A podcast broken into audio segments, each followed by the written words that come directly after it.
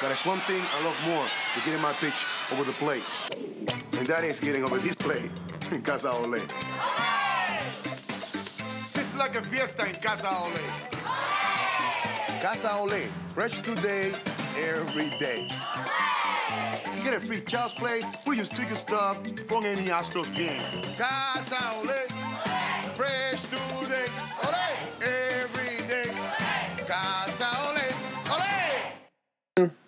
It's Lima Time time! It's episode 34. I'm James. He's Patrick. Patrick, how are you doing? I'm doing wonderful. How are you doing? I'm great. Uh, we are sponsored, as always, by Bravado Spice, and we have a, a go to bravadospice.com to get all of your hot sauce needs. Uh, our special guest should be getting a package here here fairly soon uh, from from the good sponsors. The, they make the best hot sauce in the country, and I would stake. I don't know. I'd stake my life on it. I'd stake somebody else's life on it.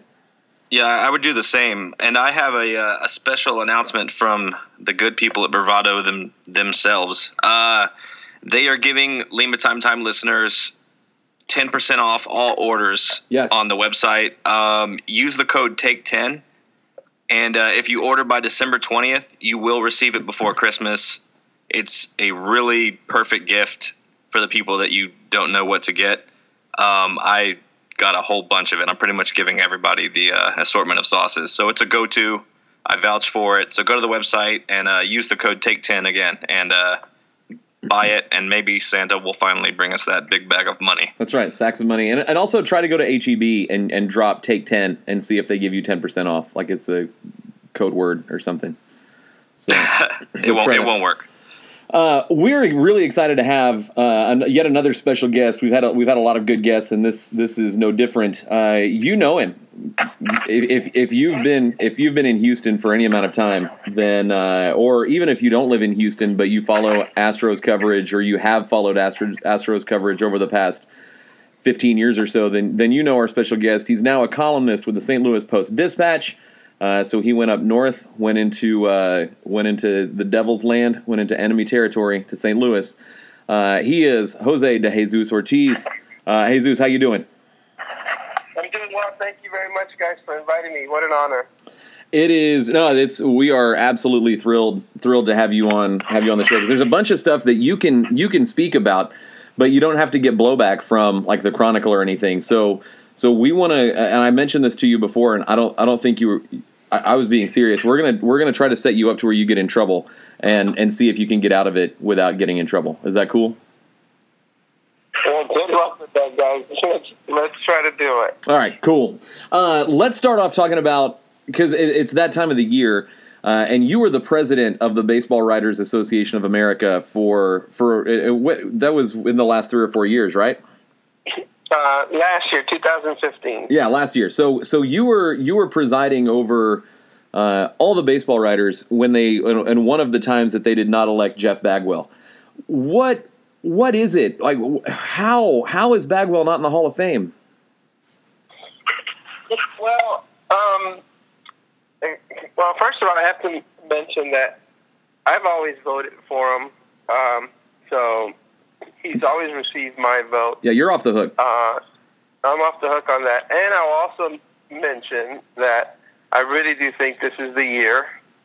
Um, I've been adamant. Um, I've actually reached out to a couple guys who hadn't voted for him in the past and uh, convinced them to vote for him this year. That's awesome. George George Willis of the New York Post, uh, a good friend of mine, was the first uh, to go public with his ballot. Um, I really do believe that he deserves to be in, and and I voted for him. But what I will say is that you know it's it's no secret that uh, for some reason some voters uh, have not voted for for guys who who were part of the steroids era, um, and some sadly haven't. Um, you know, they haven't needed proof um, to to guess, um, and and I think that has hurt uh, Jeff's um, path to the Hall of Fame. But um, you know, I've always been adamant that he deserves it. That it's unfair to assume that somebody did something when when we have no proof. Uh, and there's not been a guy that I've covered in 20 years of covering Major League Baseball uh, who I've respected more than Jeff Bagwell. So, long story short, uh, I can't answer for the other voters, but I can tell you that that I think he deserves to be in, and that he's had my vote. And not only that, um, I've actually talked to a couple people and and try to. I, I'll give I'll give you a little inside scoop here. Okay. Yes. So I text message Jeff from time to time, and we exchange and say, "Hey Jeff, uh, you know, last year I was at the bathroom at NRG Stadium at a Texans game, and my friend George Willis was in there, and I said, "Hey George, um, I saw you didn't vote for Jeff Bagwell." Can I make the case for him? And like literally, like we're walking into the urinal. It's kind of funny. It's like, and and he said, you know what? I'll vote for him next year. So I texted him uh, from NRG last year and said, hey Jeff, my my pal George Willis is going to vote for you next year. So then when I saw George's ballot this year, I text messaged Jeff and said, hey, remember that text from the bathroom at NRG? Here's the ballot, and I, and you know, I, I really have the utmost respect for Jeff Bagwell, and, and I think he deserves to be in the Hall of Fame. And and um, if I could put in a word for him with other voters, I, I have done so. Do you? Because I mean, one of one of the things that that I like to do, and mainly it's just an exercise in working out rage, uh, is after the ballots are, or as the ballots are released, kind of go through and see who people voted for. When you get when when there are voters that the and it's not just that they don't vote for Bagwell, but if if they vote for Sosa and not Bagwell, or McGwire and not Bagwell, or they're the one guy who votes for Rod Beck and that's it, or you know some just a a ballot that is just preposterous in nature. Do they hear it from from other writers? Like, is there is there that kind of fraternity among the Baseball Writers Association that that you you or somebody would call them out and be like, "Your ballot was trash, bro. Like, what are you even thinking?" Well, I, it does happen. Uh, some have done it. I try not to, um, because I have. I've seen the animosity. I've I've seen how some people have gone out of their way to rip other baseball writers, and in my opinion, if you've covered Major League Baseball for 10 years as a beat writer, not as a columnist, not as guys who, because, you know, some guys we give BBWA cards because they're columnists who never come out to the ballpark.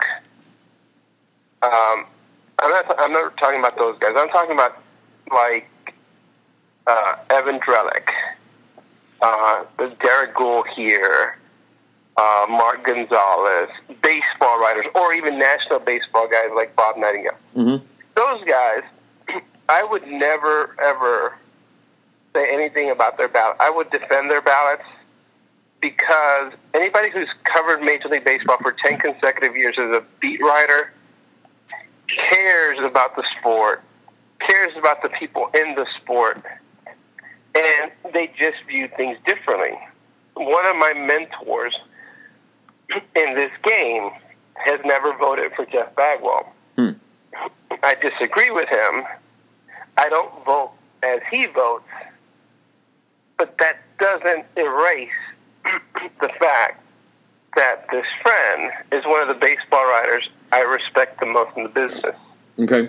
And by and, and let's just mention the, the, the friend being Pedro Gomez, um, and and he he's gotten a lot of heat from some Astros fans in the past. Me, I have. I've given And him I heat. tell you, yeah, and I tell you, when I first met Pedro Gomez in 1996, I was a young reporter at the Long Beach Press Telegram, and they sent me Long Beach, California.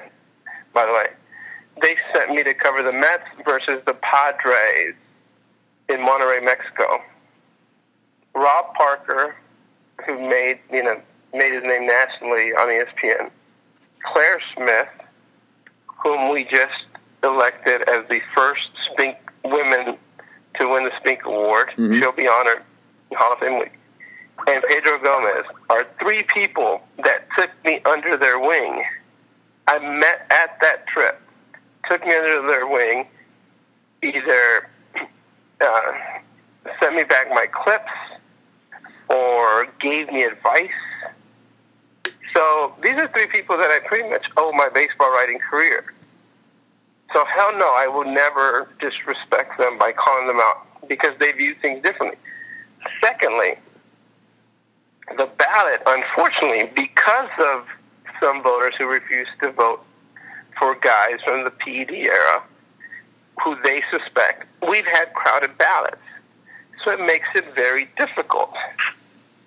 I wish I had I had 14 spots so that I could vote for 12 guys and feel very comfortable. Yeah. I'd love to vote for Mike Mussina. I'd love to vote for everybody I think is worthy. Not only that, not only would I like to do it, but when I was president of the Baseball Writers Association of America, I was the president when a committee that we formed that was comprised of some of the most respected Hall of Fame experts in America. Jay Jaffe from Sports Illustrated, Susan Slusser from the LA, um, San Francisco Chronicle. I mean, we're talking big time folks, okay? Right. They did a study. We did a we we did a study. We sent a proposal to the Baseball Hall of Fame, asking them to let us extend our ballot to twelve. They said no. Well, they didn't say no. They just didn't. They they took our recommendation and didn't act on it. so so what are we going to do? We had our Baseball Writers Association of America meeting last week in, in uh, at the winter meetings outside of D.C. And I had to explain this in our meeting to, to one of the guys from Detroit. And I really wish baseball writers, fans, everybody understood that this, although the BBWA votes, we serve at the mercy of the Hall of Fame. Right. This is their election. They decide who votes. They decide how we vote. Ah, it's very electoral college of them. Yeah. You know what I mean? So it's it's not. We don't make the decisions. They decide how we vote, and they've said you could only vote for up to ten. So therefore, you know, that's what we do, and I think that has affected uh, Bagwell's vote count, and I think it may have even hurt Biggio the one year that he was the top vote getter and nobody got in. Yeah, that's right. He was like two votes, two votes shy. I remember that. Yeah, two votes shy. Actually, that was the second year. That was the second year. But That- you get my point. Yeah, that's interesting because the president of the Hall of Fame was my old was my old boss. So I might have to I might have to give old Jeff a call and be like, dude, what's up? Like, why? Why? Yeah, he's gonna he's gonna tell you the same thing he's told us. It, it works. The system works. And I tell you, I Jeff has the same because I had lunch with him at the Hall of Fame, for dinner with him at the Hall of Fame. And we we talked about this. This is January twenty sixth, two 2005. On my wedding anniversary, I had dinner with him in Cooperstown instead of in Houston with my wife. But he has a saying. Nice. he has a saying that, you know, you can argue about guys that didn't get in, but very few people can argue with the guys who got in. That's a good point. I mean, there's I mean, there's a couple that that come to mind, but but overall, I mean, it's I, I guess I'm more. I don't know how you feel about this, Pat. I'm more of a small Hall of Fame kind of guy. I I, I like too. I like that it's not the Pro Football Hall of Fame. That basically, if if people remember you 15 years later, you're you're in. Um, I just, I, I guess, like any other American, I, I want the system to work for me and to serve my purposes and my and meet my aims, and then they can do Yeah, whatever. but I, I think they they do treat it like that. That's why we have these issues. Is that people treat it? It's uh, it's such an exclusive fraternity of players that you just can't be a good player to get in. You have to be at that next level. um, and to circle back to what you said about the PEDs, I I don't know. I'm, I want to speak for myself, and I, I don't know what the popular opinion is, but I would think that there would be people that agree with me that even as a baseball fan, it was so rampant and everybody was doing it. uh, Who really cares? Is that, I mean, I understand the integrity of the game and all that stuff, but really, who cares? Does that, I mean, are people ever going to move on from that? Like Barry Bonds, he was legit. I mean, what are we, what are we really talking about? Well, this is what I'll say to that, okay? I know people care. A lot of people care. My only issue with that is I'm not naive enough to believe that we haven't already voted for guys who use PEDs. right. Right. So I've always said this. I've been consistent. I can't tell who was using and who wasn't. Therefore, I'm going to vote for them based on how they compared to their peers.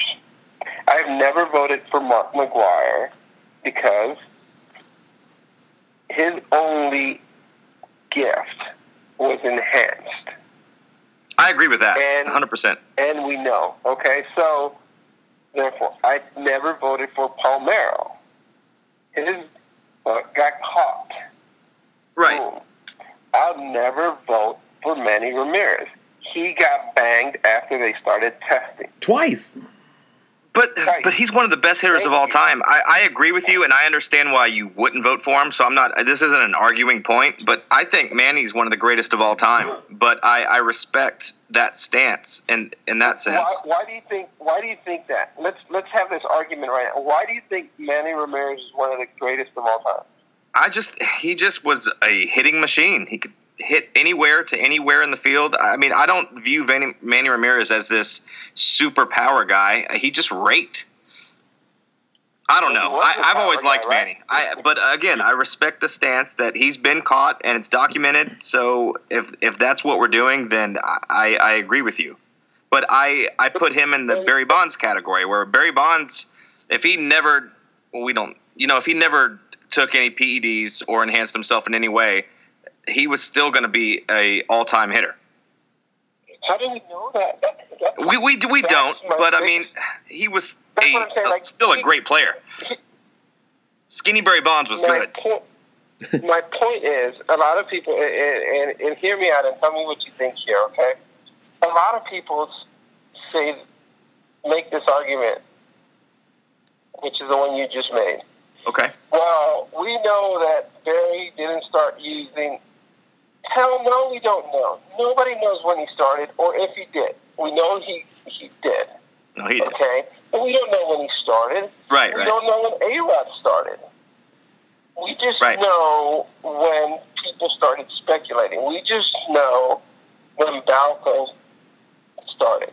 Yeah. So what I don't want to do, and what I've tried really hard not to do, is try to guess when, Oh, oh, for long, sure. for how long, and just vote by stats. And I do believe that the Hall of Fame is not complete without Barry Bonds. I think the Hall of Fame is not complete without Roger Clemens. I, I agree with that, and see, and that's where my argument kind of switches because I have a huge problem with the speculation, uh, specifically with Bags, a guy that there was never any talk. It was there was never an issue. There was just people like, oh, he was. It was just like thrown out there, and I and I have a really big problem with just throwing that out there. You can't just accuse people of doing things That's out slander. of nowhere. That's- so that's where I have the big problem with the, with the speculation. The- yeah, that's slander. I mean, if you just if, if I if I said if I if I recorded like a a show and didn't tell Pat and we're like, you know what Pat did? Let me let me tell you what Pat did. Pat Pro- I probably did it though. but if I came up with something that was so damaging, it, it was just it was just a personal attack that that damaged your reputation. Then that's that's slander. That's libel. I mean, that's what the speculating, just speculating and Well, you could. But the vote is their prerogative, though. So that's where, like, and they have every right to, to think that and to keep him out. I don't agree with it, but like you said, like, th- th- they earn the right to make their vote and to have their opinion.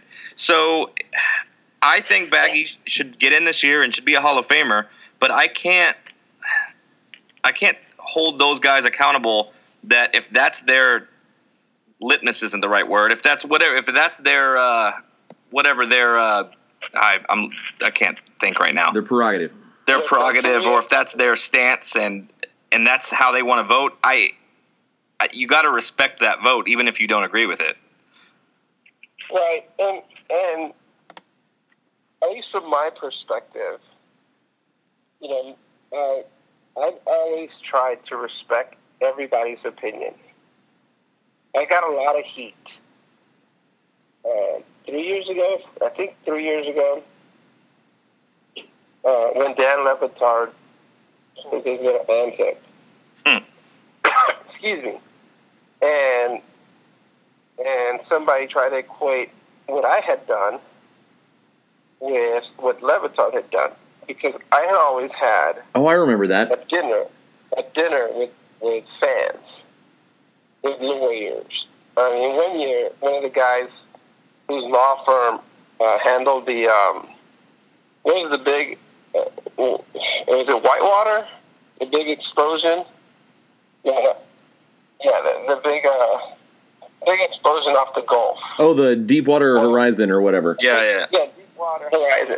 event Yeah, horizon we what no that's space One- yeah, one year one of the guys who showed up was from the law firm that handled their in that year, and he had just closed the books. So we're going to pay, and he goes, no, no, guys, I have dinner today. Like they had just closed the books, and you, just imagine how many millions of dollars they made defending, you know, that case. Uh, and we, uh, we always had a lot of guys, somewhere up to a dozen, and we talked baseball. And the reason I always held those was because, and I never hid them, was because I really believe that there are some fans who know baseball as well as I do, who care about baseball and baseball history as well as I do. And I shared the moment. It was still my ballot. I decided who who went in. But we had debates, we had discussions. And, and I caught a lot of grief over that. I remember that, and Somebody, because somebody wanted to take a shot at me. And I'll be honest with you, it's I ate it. I kept my mouth shut and just ate it until I saw that person that was talking all that trash. And Jim Crane and Bo Porter are my witnesses to this day. That I was going to beat the shit out of that guy. Hmm. And he cowardly just walked away.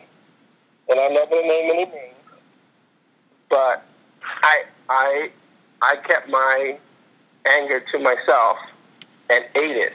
When I saw that guy, I made it clear to him that is that what he did wasn't cool, and we were going to pretend we were friends. And if I had to kick his ass, I was ready to. and you're from Compton, you'd totally do it. yeah you know, and, and it, you should have seen Jim Crane's face and Bo Porter's face. They're like, "What just happened here?"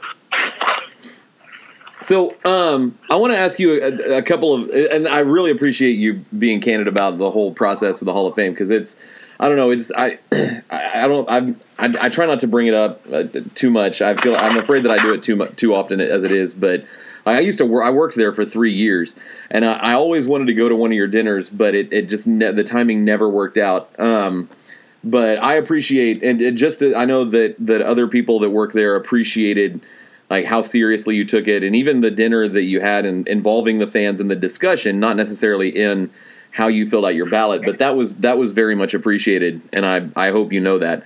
Um, but uh, kind of moving on from the uh, and basic basically though we're gonna we're gonna harass people online and get mad online if Bagwell doesn't get in, and and I'm going to publicly shame. We're both Pat and I are going to publicly shame the the writers that don't vote for Bagwell. Oh, it'll no. I will be livid if he doesn't get in this year. I, I think he's trending too, and I really do, do think he does. But I will I will it will be a fire if uh, if Jeff Bagwell does not get in the Hall of Fame this year. yeah, no, it's yeah, it, it better happen or heads heads literally my role. Um, yep. How are you liking? So you moved from from Houston to St. Louis. Boo. Uh, boo. Um, how are you liking St. Louis? Hey, I like it. I, it's really growing on me. Um, it's been a difficult move for the family. Um, you know, I, I lived in Houston for 15 years. Um, my three daughters were born there. Uh, most of my married time was there. Uh, my wife and I no, let me rephrase that. All my married time was there. Uh, my wife and I met in New York, and we we were dating when I moved to Houston, and then we got married about a year later, and then she moved. Uh, so, you know, I was married. I spent all my time there. You know, it's hard for me to this day to see tweets or Facebook messages from their teachers because we are very active in our schools. Mm-hmm. Uh, and, and it's tough. It's tough when you know, you know, you live in Kingwood and you guys know what the King, you guys know Kingwood schools are amazing. Yeah. Uh, so, you know, we're active in stuff that exists. So it's been difficult because you, you leave a place that you were very very entrenched. Uh, but with that said, uh, the St. Louis Post Dispatch is probably one of the most respected sports sections in terms of baseball coverage in America. There is something that to be a lead columnist at a paper that cares so much about baseball. First of all, it was a big um, it was quite flattering to be approached by them. It completely came out of the blue. I didn't expect it. Um, but they made me the type of offer that you just can't, you just can't turn down. Yeah. Uh, yeah, you guys know how the newspaper industry works and what the state pay, pay scales and and uh, and I, I love living in Houston. I, I made a great living at Chronicle. The Chronicle is one of the best newspapers in the country. but I went from being a baseball writer and a soccer writer to being a lead columnist, and I couldn't pass it up. You know. I had a uh, I had a similar question, and uh, b- but not exactly the same. I-, I wanted to know how how hard is it to to acclimate to, to new markets and, and the fan bases. You know, given that there's drastic differences in the the cultures of certain teams, i.e., the the Cardinals culture from coming from Astros, and you know, you've been all over. So, like, how how is it acclimating to to getting to know the the fan base and how they handle stuff? Well, it's it's pretty funny because anybody who's lived in Houston, I always used to refer to Houston as the biggest small town in America. because never has that. It has that hometown, small town feel to it. And I just, you know, I was born and raised in LA, LA County, uh, Compton, and the, you know that. Um, I worked in New York for three years before I moved to Houston so in comparing in comparison to LA and New York, Houston seemed like a small town to me. And then I moved to St. Louis and it was a shock in that sense because this is a very parochial town. Uh, and they, you know, they, here they ask, were you in high school? Hmm. that's it's a it's, it's almost a, almost an inside joke, and they care. Like in Houston, you know, unless you still live in your little area, nobody gives a rat's ass if you went to Kingwood High or Katy or whatever. Sam Rayburn, uh, Sam Rayburn High School, right here. You know what I'm saying? Like, like very few people care. Like, if you go, if you go to business function among Houston people, they're to ask you, know, you're Longhorn. Um, you know, they care about that. In California, there's so many people from everywhere that nobody cared. Nobody cared. Like, you hear, you're in the big town in New York the same way. Like, you're in, you're New York, nobody cares. Here in St. Louis, they care in Preston. Uh, and everybody who, all the people I've talked to who've reached out to kind of help me adjust here say, hey, you know, it'll take you a few years. Um, but after a while, they'll they'll get used to you, and and you'll be okay. So I'm still waiting. I'm, I'm still in that period, and and because I covered the Astros, and because because some fans don't realize that I'm a journalist, not a fan. Right. Yeah, that's Yeah, every that's time I- very important. like people people get really upset uh, if I tweet anything about the Astros. Well, I mean, I still keep in touch. I'm not asking what's in inside my cabinet. He's there. I'm not as connected as Brian McCullough will continue to be because I've been gone a year. With that said, I still have very close friends. I try not to break stories on the Astros because that's not my job. Yeah. And I'm struggling enough trying to get used to St. Louis. But with that said, I still keep in touch with Astros fans. And when I have an opinion on the Astros, I'll share it. I'm not trying to break news because I'm not there. And it'd be silly to even try to do that when, you know, the guy like Simon Taggart has that covered. but, but I care. I care about my fans, and my friends who are fans of the Astros, and therefore I'll, give my opinion from time to time. I Good man. upset. Uh, two greatest cities, the two greatest cities, seasons in baseball, in Houston baseball history.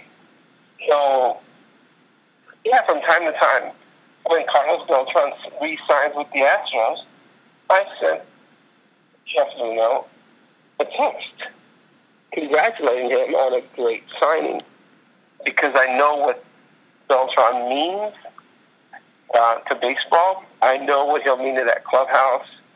And I sincerely believe that it's going to be a huge, huge benefit for years to come to that organization because of what Jose Altuve, because of what Carlos Correa, and every George Springer, Bregman, everybody's going to learn from Carlos Beltran. Carlos Beltran is the Roberto Clemente of our time. Holy crap. Whoa. Yeah, I, I yeah, I agree. I I had two people who were part of the CBA negotiations, okay? Were inside those rooms, inside the boards.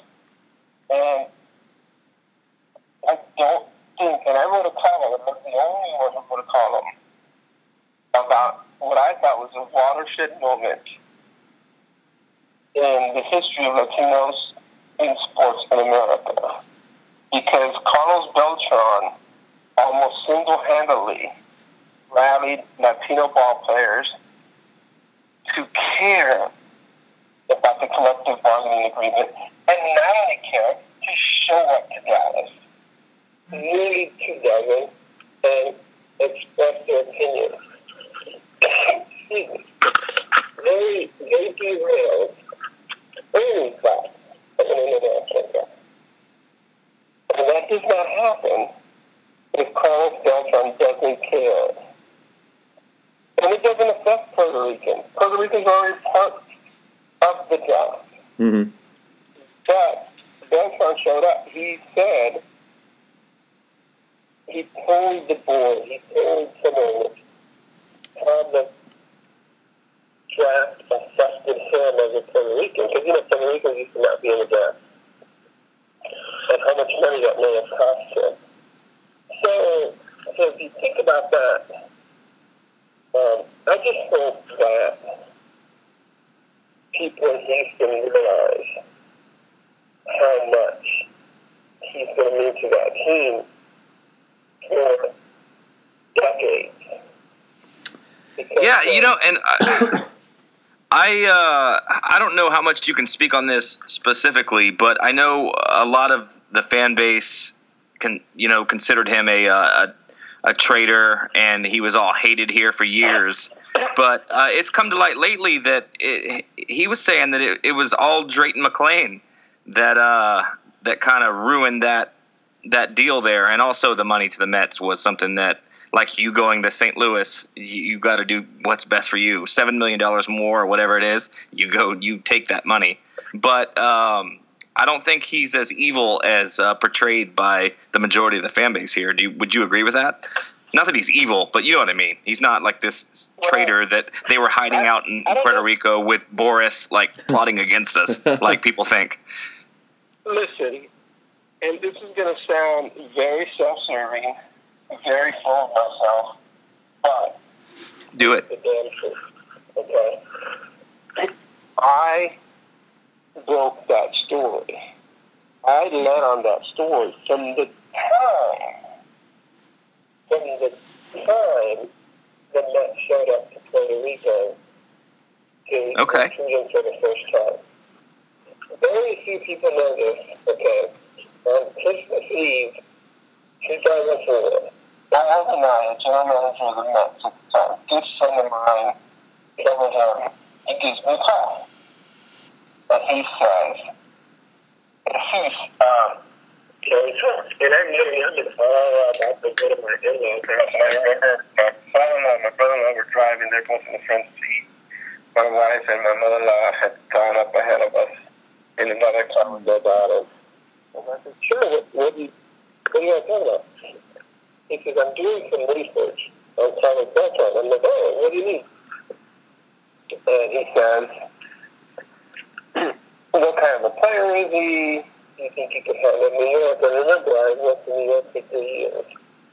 And I said, he could definitely handle New York. And then I, I always remember the last question. The last question was, uh, and his face, um, I keep hearing that he wouldn't play in New York. And I said, who says that? And there were reports.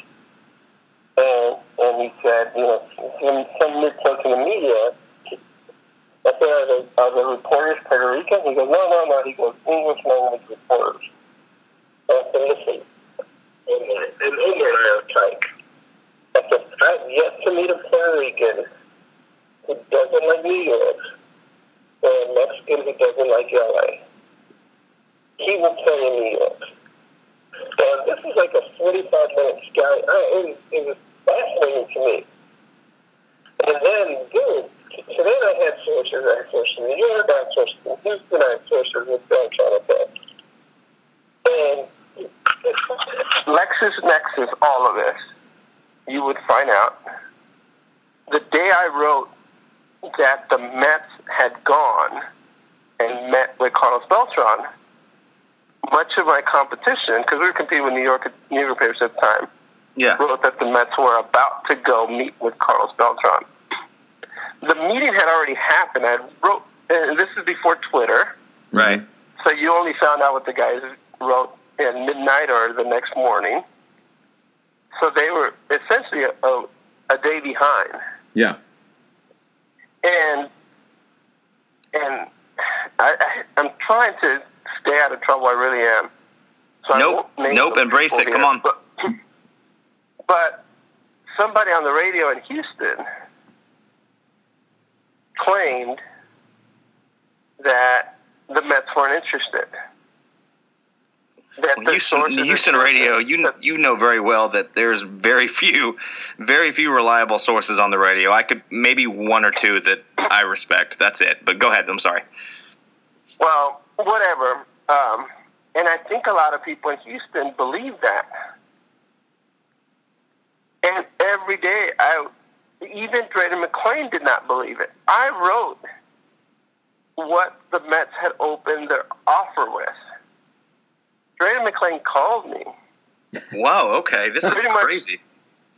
pretty much yelled at me and says, "Ah, all that like he gave me like the, the, the typical like condescending Jesus. You have to understand, all that glitters isn't gold." And I'm thinking, what the hell He's- does that wait, wait, do with anything? what?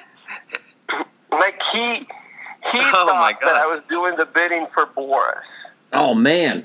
By, Oh, this is saying what the amazing. Uh, had- like, and it was so funny because another reporter, national reporter I respect, had heard that the Mets had started their offer with 121, and mine was something. It's been 11 years. Okay, so I it's almost almost 12 years. Yeah, twelve. You know, Yeah. like Yeah, yeah, yeah. 11 years and 11 months. So it's hard to remember like the exact figures, but somebody wrote that the Mets open at 120. So there's a huge discrepancy, and uh, and and I was telling my bosses who my sources were, because because remember you you wouldn't remember probably, but the negotiations started like on January 2nd. So there was a six day sprint to sign Beltran or lose negotiation rights. Right. I don't know if you remember that, but January 8th was the day. There was an old collective bargaining agreement that said you had to whatever. so, so we're going here, and some of Houston believed that that the Mets weren't really truly in it. The Mets believed that Beltran and Boras were just waiting them out so he could go to the Yankees. That that's where he preferred to go. Hmm. And the Astros thought they had it in the bag. Mm. And here I am. The, I, I God is my witness. I to this day I still believe that I'm the only one that, that on January 8th talked to Boras, Drayton McLane, Huh. and people in the Mets negotiations that day. That's crazy. Th- This is amazing. Yeah. Yeah. This is this is great. Like I have, I have a question that that sort of relates, but I don't, I don't want to kill the momentum here. So No. I yeah. I I'm. This is tell, tell us, uh, Quality t- tell us stuff. other, tell uh, tell us other cool stories, Uncle Uncle Jesus. so, um, At, at 11 o'clock, Brian, Brian McTaggart went down to Minute Maid Park. I stayed at home working the phones in my office in Kingwood, in my house, my upstairs. Essentially, the fourth bedroom in my house was the was the office, and I'm up there making phone calls. And finally, like at 11:02, I speak to Drayton McLane, and Drayton says, "We didn't sign him. He's going to the Mets." And I said, "What do you mean?" He goes, "Scott Boras told me he's going to the Mets, and hmm. we put it out there online. And if you go back to LexisNexis, every paper that covered that story that day said Carlos Beltran is going to the Mets, according to the Houston Chronicle. huh? yes. And then, and then like 20 minutes later, I talked to Boras. He confirmed it. So I had two people. I had the Mets. Um, I went. I, God, this is like a, brings back amazing memories because I didn't even crap that day. and after I filed, after I filed, I went and uh, and I had Whataburger. And and this was before Kingwood had a Whataburger. Now you have a Whataburger on North Park. I don't know how much you know about Kingwood, but I had to go to the Whataburger in, in um, because I wanted a Whataburger. I didn't want, you know, I Trash. I just wanted a Whataburger. Yeah, so I right. went to the Whataburger on 59 um, in Humble. and uh, That's a drive. and and, Yeah. and I'm coming home and I get a call from Drayton McLane, and uh, and he he tells me he's like, how do you think the fans are going to take it? And I said, you tried your best. you know. Uh-huh. and he had told me like Hey, Miss Elizabeth had baked a cake, a chocolate cake, and I have a whole chapter in my book about those negotiations. but I always, always argued that Donald Trump wasn't a bad guy, and I always got grief on Twitter when I said, "Hey, he was open." And and the very of next course, he uh, and that's what. And I didn't mean to cut you off there. I, I apologize for that, but he had one of the greatest playoff runs of all time. He killed the ball here. There was no way that he wasn't happy playing baseball here, and and that's kind of what I never understood about the whole situation. That's why it was kind of baffling to a lot of fans. It's like, uh, why don't you like this? Look, we, uh, uh, you know, you go to the the NLCS and then you win the pennant the next year. Like, what's the deal? Well, and and think about this, okay? A lot of people they forget that he had no reason to be loyal to Houston. Right. Well, of course, but it He should be an option based on how he played and how the team was. I, to, yeah, He he was traded to Houston. He gave Houston everything he had. He was the class player Houston had never had. Mm-hmm. He did what he came to do. He played the Randy Johnson. Came here, delivered. yeah, Randy Johnson came here, delivered. Yep. And then you go, you go, and you know, you, you get your man. And if Drayton McLane had given them the same contract, he probably stays here. Yeah, he- Bill, he didn't feel like the rental that Randy Johnson was. Randy Johnson was a clear cut rental. Beltran, I, I, I get that he was, but there was also that, that hope of of re signing him. Would would you, uh, Jesus? Would you agree that? And Pat and I have talked about this uh, on numerous occasions. Uh, I I believe that we are of the firm opinion that the 2004 team that did not win the pennant was by far better than the 2005 team that did. Yep. Uh, do you would you agree with that? Is that are we wrong? Uh, I would agree with you as far as the lineup. As far as the the lineup was uh, way better. I mean, you have Jeff Kent Mm-hmm. at second. You have Biggio in, in, in left field. Um, you had a healthier Jeff Bagwell at 1st Mm-hmm. He could he could throw Yeah, across the no. infield. Then did you know that? Huh? I, I said he could throw across the infield at that point. that was fun. No, he no he couldn't. He couldn't. No, he could. I know. I'm able- sorry. Go ahead. Gary, No, yeah, no. But, but but what I'm saying is, you had Carlos Beltran in center field. I love Willy Taveras, but when you're talking about Carlos Beltran versus Willy Taveras in center field, you had Lance Berkman and Wright. Yep. I love Bagwell at first and Berkman at right instead of Berkman at first. Yeah. Well, hey, was not to stop the momentum of the lineup thing, but do you think that baseball has changed in the fact that now teams are more they're more likely to play with the lineup and say like the Cubs do, or maybe like the Astros are going to do this next season, and oh, I'm playing right today, third tomorrow, blah blah blah. Those Astros teams were kind of set in stone, and they didn't they didn't move around the pieces like they maybe could have, like they do today. Do you think it was just a different game then, and that's just what it was? Well, those Astros actually did move them around a little bit. But, A little bit, yeah. but keep in mind, listen, I covered the Cardinals this last year. Well, I didn't cover the Cardinals. I was the columnist here. And the Cardinals moved around the pieces. Yeah. They moved him more than the Cubs did. But it only works if you have good pieces to move. Mm, that's Right. true. You know, it's real easy to move Kris Bryant from third to left.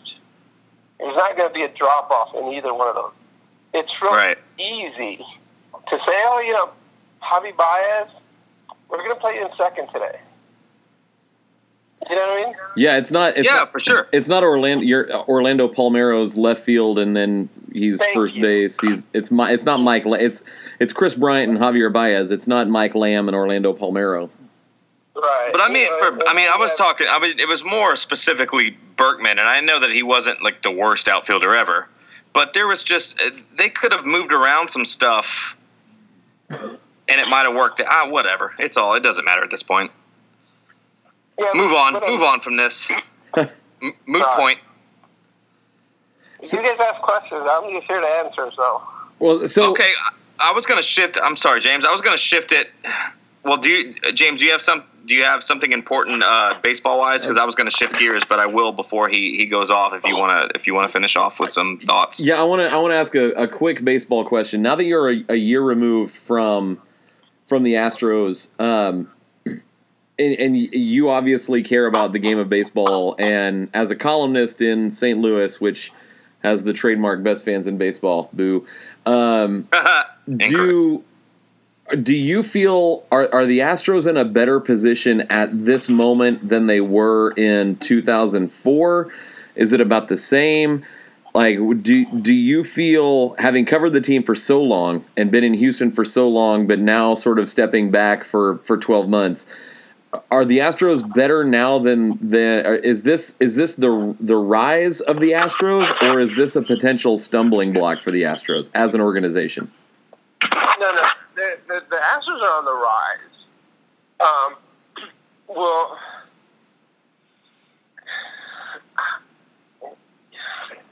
this is a tough question because I think the Astros and the Cubs are going to be your next two dynasties. The only problem, Nipples are hard. the only problem is, is the damn Boston Red Sox Mm-hmm. and and pitching. You know, if if Keuchel's healthy, if McCullers is healthy, they're they're, they're gonna be really good. But if you want to compare them to 2004 and 2005, the the 2004 team had two pitchers. Yep. Berkman and I mean, but what am I talking about? I had two. Uh, listen, the 2005 team had one batter carry them, Berkman and the pitching staff. Mm-hmm. Remember, I mean, it was it was hey everybody get on my back. Berkman's going to carry us to the World Series. But the pitching staff pretty much did it up. Really, you know, Clemens, Pettitte. And then you have Brandage, and, you know, you have the bullpen on Bernstein. The 2004 Astros had Oswalt and Clemens. Yep. Uh, Pettitte was injured. Pettitte, yeah, freaking Pettitte's elbow. That's what I. That's what I blame 2004 on is Pettitte's elbow. Right. And uh, so, they had the lineup. Like this reminds me more of 2004 than it does. It's a younger version of 2004. I don't know if that makes sense. No, uh, yeah, it does. and because you have, you know, you have, you have Corinne Short. You have Altuve and Saka. And those, those two guys are studs. Yep. Um, you know, you you got the the Cuban kid Gurriel. Is he going to play third, or where's he going to play? He's going to be at first, is what it Yeah, looks play- like. yeah, I'll be at first. So then you have Bregman at third, right? Yep. So you know that's that's as far as young talent, that's right up there with the Cubs right now. Think about that. Yeah. Then you have Springer. You know, I would say that that's the best lineup outside of the Cubs. Do they have the Do they have the pitching to back it up, or are they going to Are they going to win games That's 15 to they 12? Remind me of 2004. That's why they remind me of 2004. Uh huh. They had two studs. Yeah. And I agree with that. The two could be solid. If they had three studs, I'd tell you that's the best Astros team since '98. I'm Well, ready. yeah. I'm ready to run through a brick wall. Like I'm going to I'm do so, it. no, I'm. Uh, everybody's excited. Uh, I mean, there's random people in bars that normally would be talking about the mediocre Texans or whatnot, and everybody's like, you know what? I'm really excited about is the 2017 Astros, and uh, I'm one of them. Yeah. I, it's the hype is real. All right, Oh, Pat. man. I, uh, Pat, ask your question. Oh, yeah. oh, ask this is your question. a complete left turn. I was going to ask you. Uh, I know. I know you covered the Dynamo when you were here, and uh, and, and and MLS and all that. I was going to. Uh, uh, well, number one, was that the worst MLS Cup final that you've ever watched? It was. It was pretty bad last night. That's horrible. That's horrible. And I'll tell you what, um, my family started cheering for uh, for Toronto last night. Canadians. And the reason the reason they were cheering was because Michael Bradley's uncle is a good friend of mine. oh, Jerry really? Bradley used to cover baseball in New York. And uh, and sure enough, Michael Bradley misses a penalty. Uh, Yeah, yeah, he that's did. horrible. That, that- Toronto dominated. Uh, it's the type of game that if you love soccer, you watch it. But if you're trying to grow the sport, you're, that's not going to. That was horrible. Yeah, it, it's it's hard to watch. Uh, It really is, and and that brings me to my next question. How do you feel about American soccer going forward uh, with Bruce Arena, and at least in in the interim as as the coach? Um, do we have any chance to be a good soccer country ever? Listen, we are a good soccer country. We are a good soccer country. Debatable. Disagree, but all right. I'm yeah, interested. The, no midfield, no back line, literally the worst. But that's okay. There's like there's a couple of good players. I Brad, Pulisic and a couple of guys. There's a couple of guys. Brad Bradley won some tournaments. Uh, Would you say would you say that Mexico's a good soccer country? Uh, Mexico, yeah, yeah. Uh, I mean, uh, it's up and down, but they have superstars that emerge. We don't have superstars that emerge, and that's my problem with with developing talent here. We don't develop talent, but also my point is that six years ago, hell, four years ago, you would argue that the U.S. was ahead of Mexico, Yeah, I would. right? Yeah. Me- Mexico needed the U.S. to knock off Panama just to advance to a winner uh, take all wild card, I think they said about for the World Cup. Yeah, that's right. But I think it's, it's typical, uh, I think that Klinsmann set the U.S. back. Uh, I think we're not in a better place than we were six years ago. I think we're actually, we didn't appreciate, we as, as American soccer fans did not appreciate how good Bob Bradley was as a coach. Yeah, no, I, no, I, totally completely agree. agree with that. You Americans, for some reason, love accents. Love for their soccer coaches. Like if you're if you sound like an Englishman, if you sound like a Mexican, Yeah, if you sound like a German, well, damn it, you must know soccer better than the American coach. But uh, if you look at MLS, if you look at Bradley, Arena, you need Americans who understand the American player. I wrote this once in the Chronicle, and somebody thought it was racist when I pointed out how Africans play a certain style, Native Americans play a certain style, Europeans play uh, a certain style, if if you've never watched soccer, that sounds kind of racist almost. Yeah. And I had to explain things later. I'm like, no, it's they're different styles of soccer. Some are more athletic, some of them are more creative. You know, Brazilian soccer is creative. It, Argentine soccer is creative. English soccer is what beat first. Yep. Uh, uh, African soccer is pick the strongest. And we are of a, of a defensive, athletic, not as skillful, not as creative soccer country. that is just the American way. Yep. It, it, it, an American would not let you knock them down and get the best out of them. That's just not the way our country psyche is. So,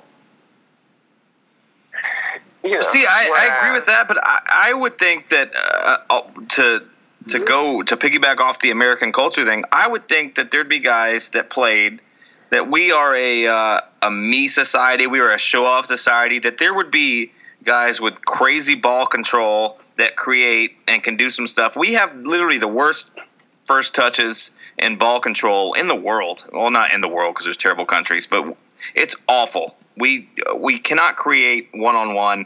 There's maybe one or two players. I, I would think that our culture would would encourage that kind of play, that stylistic tricks and creating one on one that kind of stuff. And they don't. And I don't know if it's just the the talent pool and people aren't playing. It's just it's very frustrating to be a country this large and to not have any kind of prospects. Uh, There's a few guys coming up, but it's it's very disconcerting. That's my thing. We we have 320 million people in this country. We can't find 11 guys to run with Ghana. How is that possible? And don't give me the they're all playing basketball or they're all playing football. That's bullcrap. Yeah, there's money to be made in soccer. Like you, I, I just yeah, I don't get it Let either. me- I really don't. Let, let- let me let me try to explain this, okay? Why our first touches are so bad? Because we are bad. Because Is that the answer? Americans. Because our soccer style. You, you look you look at when and, and I'm very involved in soccer. You know, I coach soccer. Um, I played soccer, um, and you, you look at American teams, our national teams. We tend, and I was good friends with guys. You know, Brian Ching and I are working on bringing a, a, a camp here to St. Louis Sweet. where they're, they're Ah, doing yeah, awesome. Holden. Um, but if you look at how we pick the best players in the U.S., we always pick the fastest kids. We always pick the strongest, tallest kids. Some would argue that Lionel Messi would have never thrived in the U.S. Nah, that's true. I, He would've oh, been okay, hacked- come on. Wait a second he here. would have been hacked to death. Wait a a second kid here, here. guys. I understand the point, but we're talking about Messi here. No, no, no, Like- no, no. I I agree. I'm the I'm I'm the freshman. I'm the, he would have ripped through. Oh my! Landon Donovan thrived here. If Messi can't thrive here, then Jesus, not- come on. No, no, no, no. I I agree. I'm the freshman coach at our high uh, Look freshman at how boys soccer coach. Messi is. Uh, who Look cares? How small Messi is. There, I, well, I just on that particular player, I highly disagree. He's so skilled that it, I, I think it's just irrelevant. He's Altuve of soccer. It doesn't matter. It's just you he's think the best. you think even you think even we as Americans could have screwed that one up? Oh, we could. screw- Yeah. Oh, you're saying so we could we would have screwed him up, Well, not the- him, like Yeah, not him playing that's, like he that's my plays.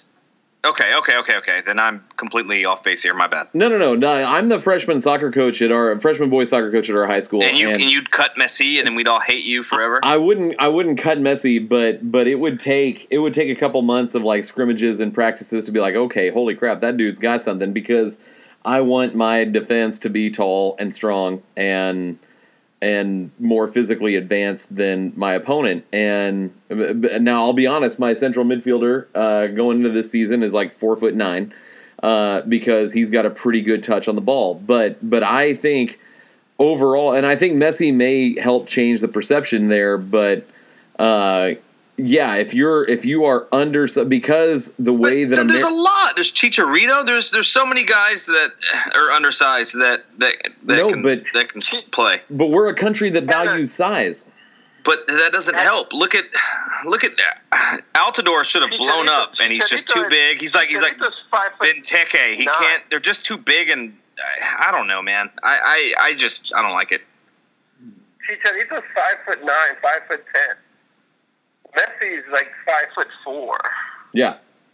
Yeah, he's sneaky. He can just like dip in and out. No, Nobody sees him. But player, no, he's the best soccer player in the world. My argument, is, my point is that in the U.S. we prefer bigger, faster, stronger. We want LeBron.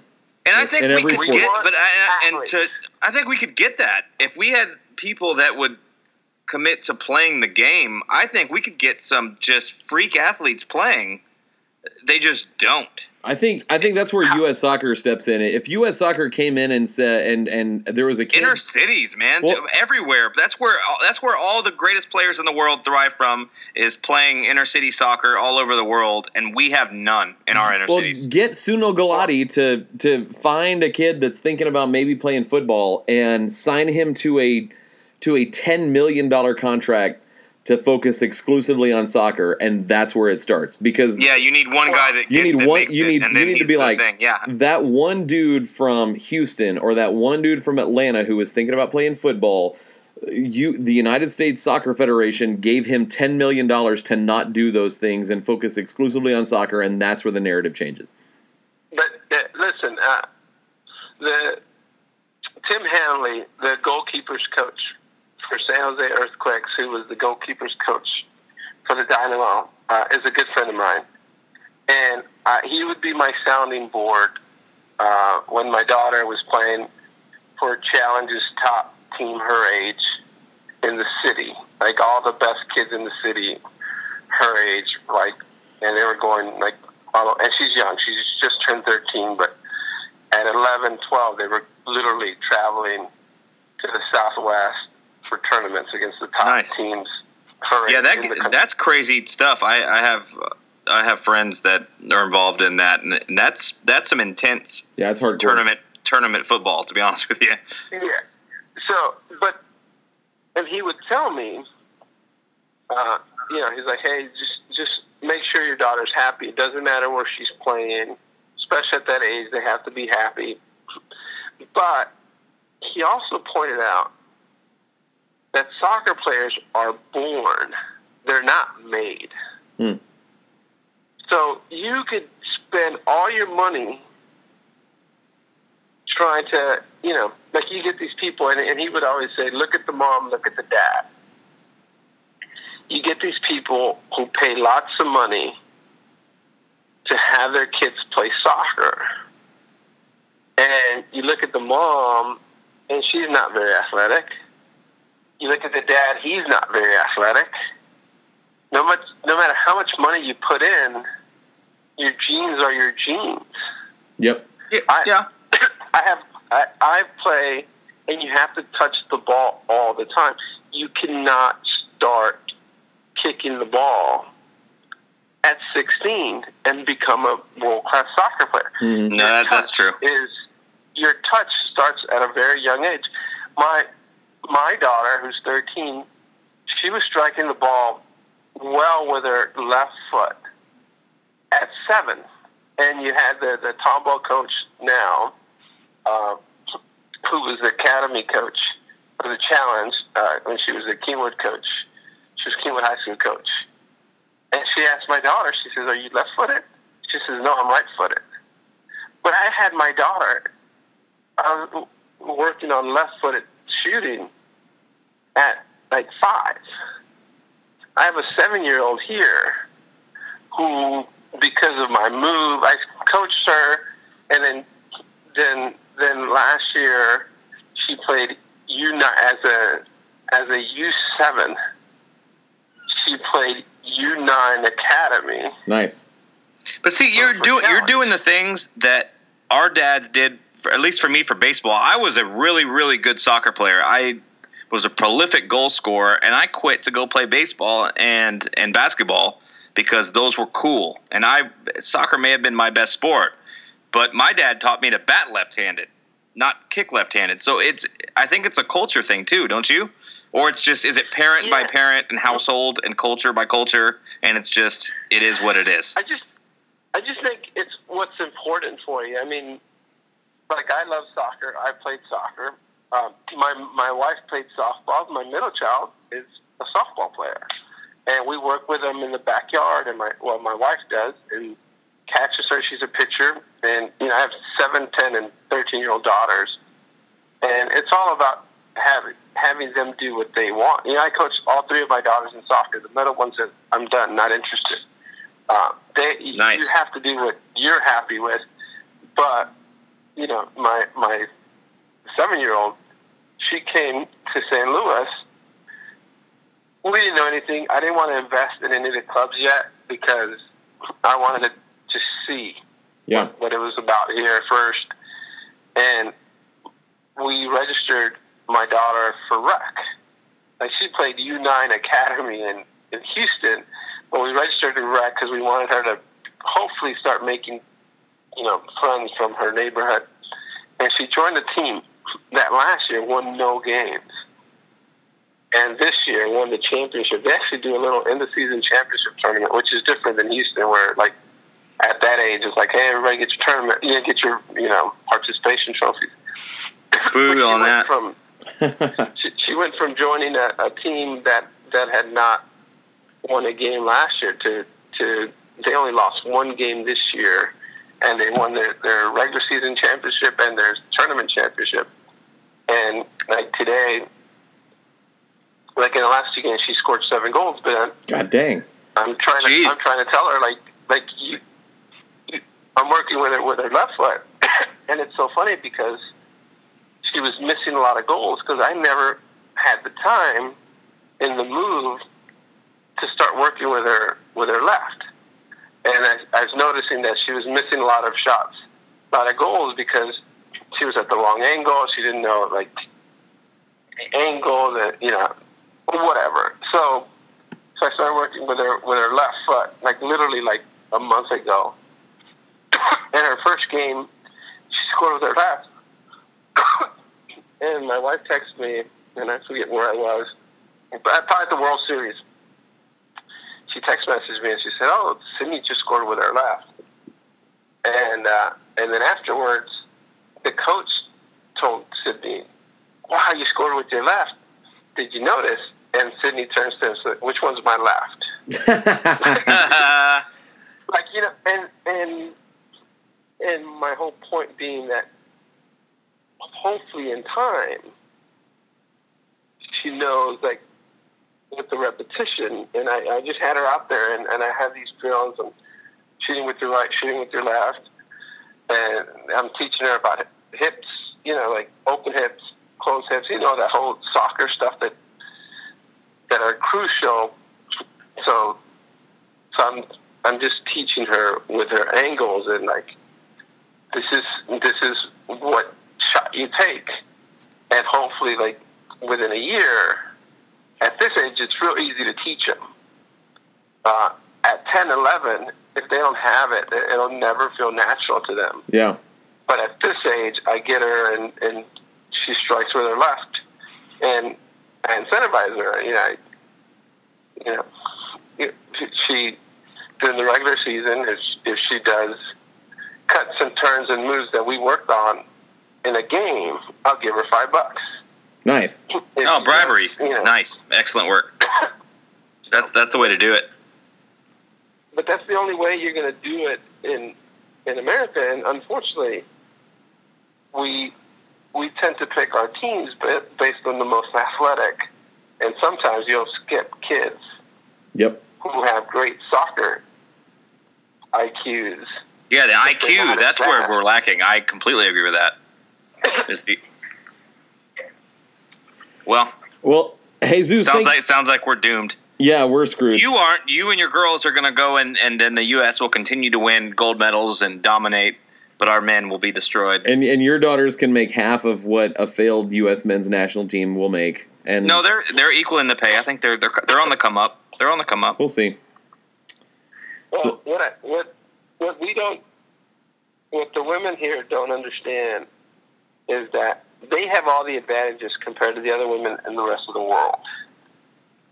So where we're behind the rest of the world in men, um, the rest They're of the ahead, world is yeah. behind us in women. Yeah, our our our women are like the Brazil of the uh, men's men's game.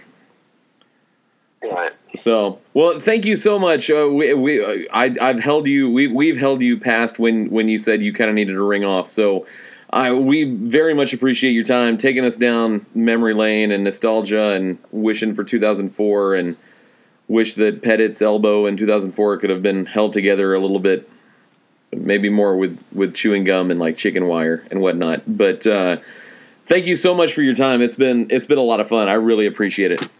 Absolutely. Thanks, guys. Have a wonderful night. You too. Thank you. Good luck you this season same. covering the Cardinals and their terrible fans.